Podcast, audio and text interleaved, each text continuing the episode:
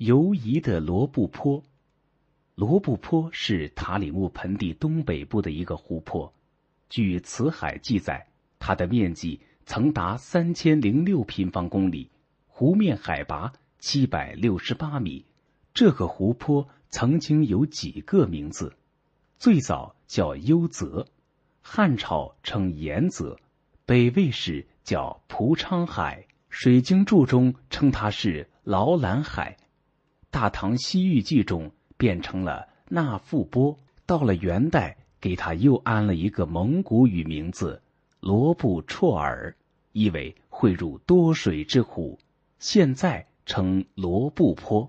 人们对于罗布泊的关注，并不在于它有多少不同的名字，因为人们虽经多次考察，但还是没有找到罗布泊的确切位置。于是。大家对罗布泊是否是游移湖产生了疑问。由于残酷的自然环境，使得人们不能接近罗布泊，多少年来一直被称为“死亡之路”。人们对罗布泊确切位置上也有了很大的分歧。最先引起罗布泊是游移湖争论的是俄国探险家 H.M. 普尔热瓦斯基，他在公元一八七六年。曾到罗布泊考察，发现罗布泊位于塔里木河口的克拉和顺境内，比我国地图所记的位置还要往南，大约有纬度十之差。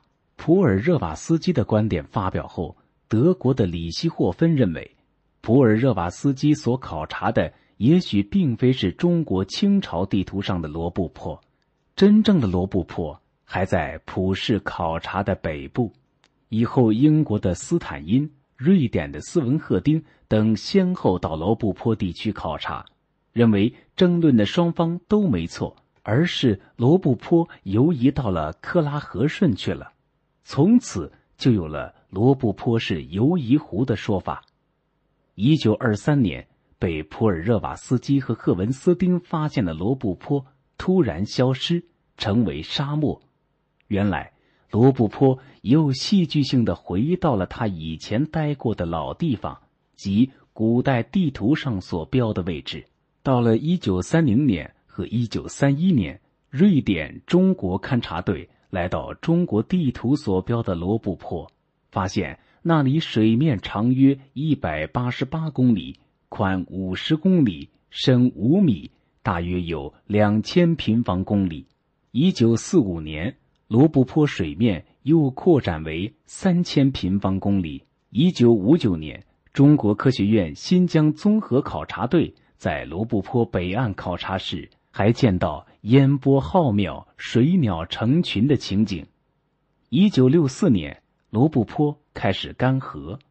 一九七三年，美国大地卫星对该地区拍照，证实罗布泊完全干涸。一九八零年。我国的科学考察队有两度穿越罗布泊，对那里的地貌和古水系做了详细的考察。